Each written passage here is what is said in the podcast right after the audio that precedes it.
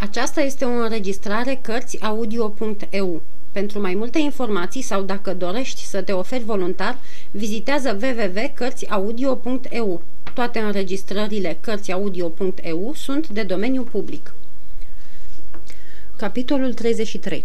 Prăbușirea unei căpetenii De când lumea nu s-a mai pomenit o asemenea răsturnare? Cei șase oameni stăteau parcă loviți de trăznet. Pentru Silver însă, zguduirea n-a durat mai mult decât o clipă. Fiecare fibră a făpturii sale tindea încordată spre bani, ca un cal de cursă gonind spre potou și iată-l într-o clipă crăpat, mort. Dar un călăreț priceput nu-și pierde capul, își regăsește cumpătul și își schimbă planul de bătaie, înainte ca ceilalți să poată simți dezamăgirea. Jim, înșopti el, ia asta și apără-te dacă iese cu încăierare. Și îmi strecură un pistol cu două țevi. În același timp, trăgându-mă de funie, o luă liniștit spre miază noapte și din câțiva pași izbuti să lase groapa între noi și ceilalți cinci. Apoi se uită la mine clătinând din cap ca și cum ar fi vrut să spună. Suntem la strâmtoare, ceea ce era de altminteri și părerea mea. Privirea lui era acum prietenoasă de tot, însă atâta mă scârbea veșnica lui nestatornicie, încât nu m-am putut stăpâni să nu-i șoptesc. Iar ai schimbat tabăra. N-a avut timp să răspundă. Suduind și strigând, pirații săriră unul după altul în groapă, unde începură să râcâie cu degetele, aruncând în lături scândurile. Morgan găsi o monedă de aur. O arătă, însoțind gestul cu o foarte izbutită ploaie de sudălmi. Era o monedă de două guinee, care, în mai puțin de un minut, trecu din mână în mână. Două guinee, zbieră Mary, întinzând-o lui Silver. Astea cele șapte de mii de lire? Zi, astea hai!" Grozavule care te pricepe așa de bine la tocmeli, care niciodată nu s-a lăsat prostit. Mă, tu, nătărăule! Scormoniți înainte, băieți, spuse Silver cu cea mai rece obrăznicie. Nu m-ar mira să găsiți trufe. Trufe? repetă Mary țipând. Ați auzit, băieți? Eu vă spun că omul ăsta știa de mult ce o să fie. Uitați-vă la fața lui și o să vedeți că e scris negru pe alb. Ah, Mary, observă Silver, iar vrei să ajungi capitan. Ești băiat cu ambiție, văd eu. Dar de asta dată toți erau cu Mary. Începură să se cațele pe pereții gropii pentru a ieși afară din ea, aruncând priviri pline de ură înspre el. Un lucru mi-a atras luarea aminte, ceva care mi s-a părut favorabil pentru noi. Toți ieșeau pe partea opusă locului unde se afla Silver, care va să zică situația se înfățișa astfel. Doi de o parte, cinci de altă parte, groapa între noi și nimeni destul de atâțat ca să deschidă bătălia. Silver nu clintea cu ochii la, plân, la pândă spre dânsii, stătea în cârjă drept ca și bradul și părea mai liniștit ca oricând. Ce al lui, e al lui. N-am văzut om mai curajos ca el. În cele din urmă, Mary chipzui că o cuvântare ar mai da ghes celorlalți. Fraților, zise el, ăia de colo nu-s decât doi. Unul e bătrânul schilod care ne-a momit pe toți aici, amăgindu-ne, celălalt nu-i decât un poiandru căruia am de gând să-i smulg inima. Acu, fraților, Ridicase bratul și glasul ca și cum s-ar fi pregătit să comande atacul. Dar chiar în clipa aceea, poc, poc, poc, trei, fo- trei focuri de flintă sclipiră din desiș. Mary se prăvăli cu capul înainte în groapă. Flăcăul oblojit se învârti ca o sfârlează, se prăbuși cât era de lung pe o coastă, ceilalți trei se întoarseră pe călcâie și o luară la goană, rupând pământul. Nici n-am apucat să clipesc, că Long John își și descărcase pistolul cu două țevi în trupul lui Mary.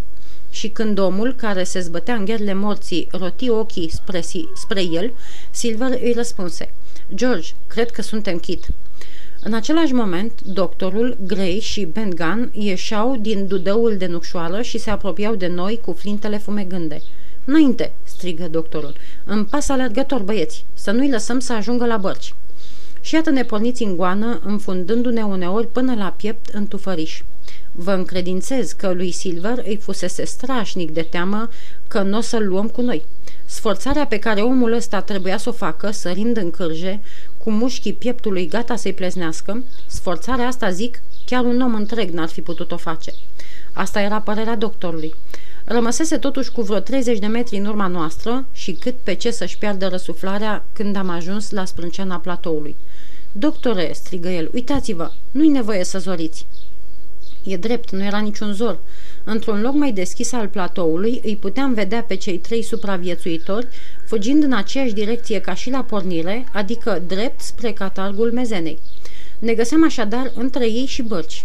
Tus patru ne-am așezat jos să răsuflăm, în vreme ce Long John venea încet spre noi, ștergându-și fața. Mulțumesc de bunăvoință, doctore," spuse el. La țanc ați venit să ne scoateți de la aman pe mine și pe Hawkins. Uite-l și pe Bengan," adăugă el. Te ții, va să zică de pozne?"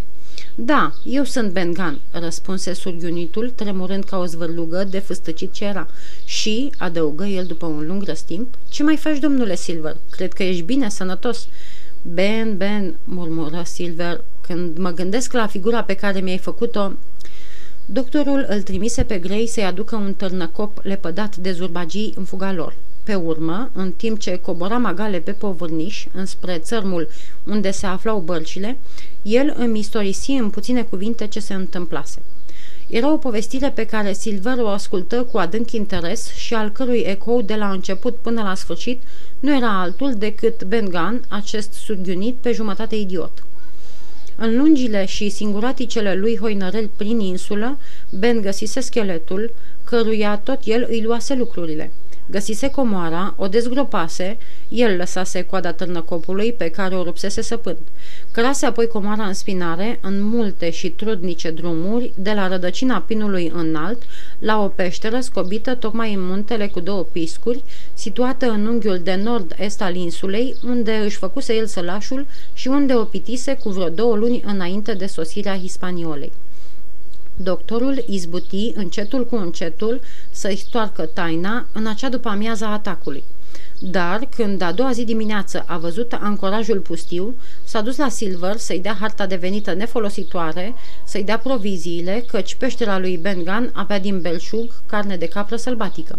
În sfârșit să-i dea totul, numai să poată părăsi în siguranță întăritura și să se adăpostească în peștera de sub muntele cu două piscuri, departe de, figurile, de frigurile galbene și având putință de a veghea asupra comorii. Mă durea inima gândindu-mă la tine, Jim," spuse el, dar n-am avut încotro și am făcut ce credeam că e bine pentru oamenii rămași la datorie. Și dacă tu nu erai printre, printre ei, cine-i vinovat?" În acea dimineață, știind că voi fi amestecat în cumplita dezamăgire a răzvrătiților, se repezise până la peșteră și, lăsându-l pe capitan în grija scoarului, pornise împreună cu Grey și surghiunit, surghiunitul către locul din preajma pinului, tăind insula în diagonală. Deși scurtaseră drumul, crezuseră curând că grupul nostru i-o luase înainte. Ben Gunn, fiind iute de picior, fusese trimis ca iscoadă să facă singur ce-o crede de cuviință ca să-i mai întârzie. Îi venise în minte să se folosească de superstițiile foștilor săi tovarăși și izbutise atât de bine încât Grey și doctorul avuseseră timp să se așeze la pândă înainte de sosirea noastră la locul comorii. Ah, spuse Silver, mare noroc că l-am avut pe Hawkins cu mine.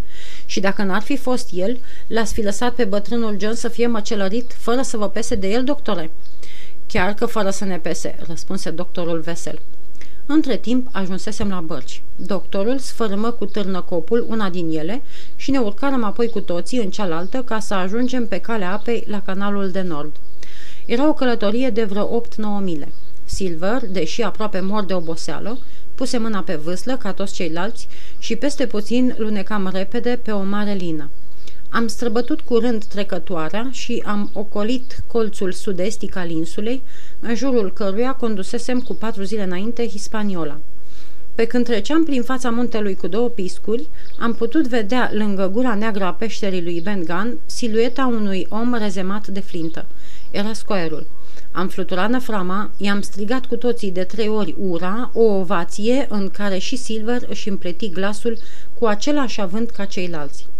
Trei mile mai departe, drept la îmbucătura canalului de la nord, ne pomenirăm în fața Hispaniolei, căreia îi venise chef să hoinărească singură. Ultimul flux o ridicase pe chilă. Dacă s-ar fi întâmplat să fie vânt puternic, ori dacă, așa cum s-a întâmplat în ancorajul de la sud, curentul refluxului ar fi fost tare, niciodată n-am fi găsit-o sau am fi găsit-o împodmolită fără scăpare la țăr. Așa cum arăta acum, pagubele suferite nu erau prea însemnate, afară de pânza mare care fusese ruptă. Am scos repede ancora de rezervă, pe care am slobozit-o pe un fund de 2 metri jumătate.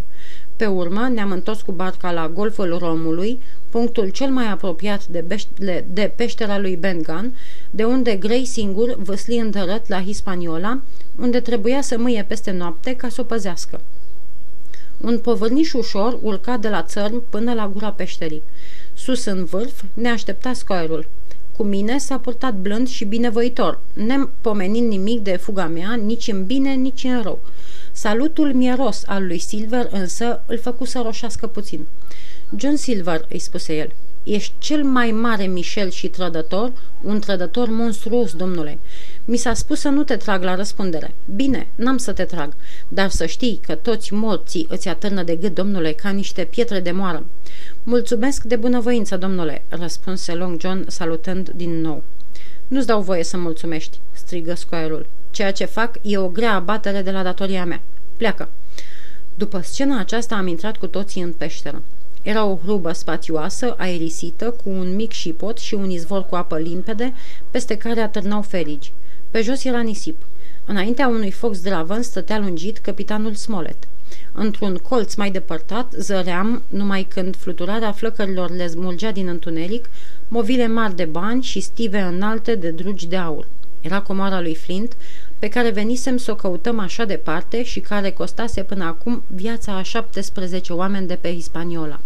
Dar câte vieți costase dobândirea ei, cât sânge și câte dureri, câte corăbii trimise în adâncuri, câți oameni îmbrânciți de pe scândură în mare cu ochii legați, câte lovituri de tun, câtă rușine, minciună și cruzime, nimeni pe lume n-ar putea spune. Și totuși mai erau pe insulă trei oameni. Silver, bătrânul Morgan și Ben Gunn, care luaseră parte la nelegiuirile astea și care degeaba nădăjduiseră că vor avea o parte din pradă. Vino cu Jim, îmi spuse capitanul. Ești un băiat bun în felul tău, Jim, dar nu cred că o să mai mergem vreodată împreună pe mare. Prea ești alintat din născare ca să fii pe placul meu. Tu ești John Silver? Ce te aduce pe aici?"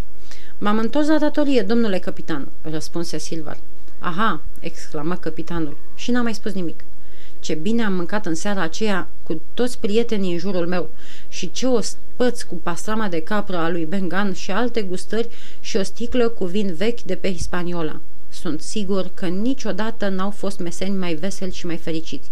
Și era și Silver mai la o parte, unde nu bătea lumina focului, ceea ce nu îl împiedica să înfulece cu poftă și să se arate serviabil când era nevoie de ceva, oricând gata să se întovărășească cu râsetele noastre, același marinar blând, cuvincios, smerit, cum fusese la începutul călătoriei.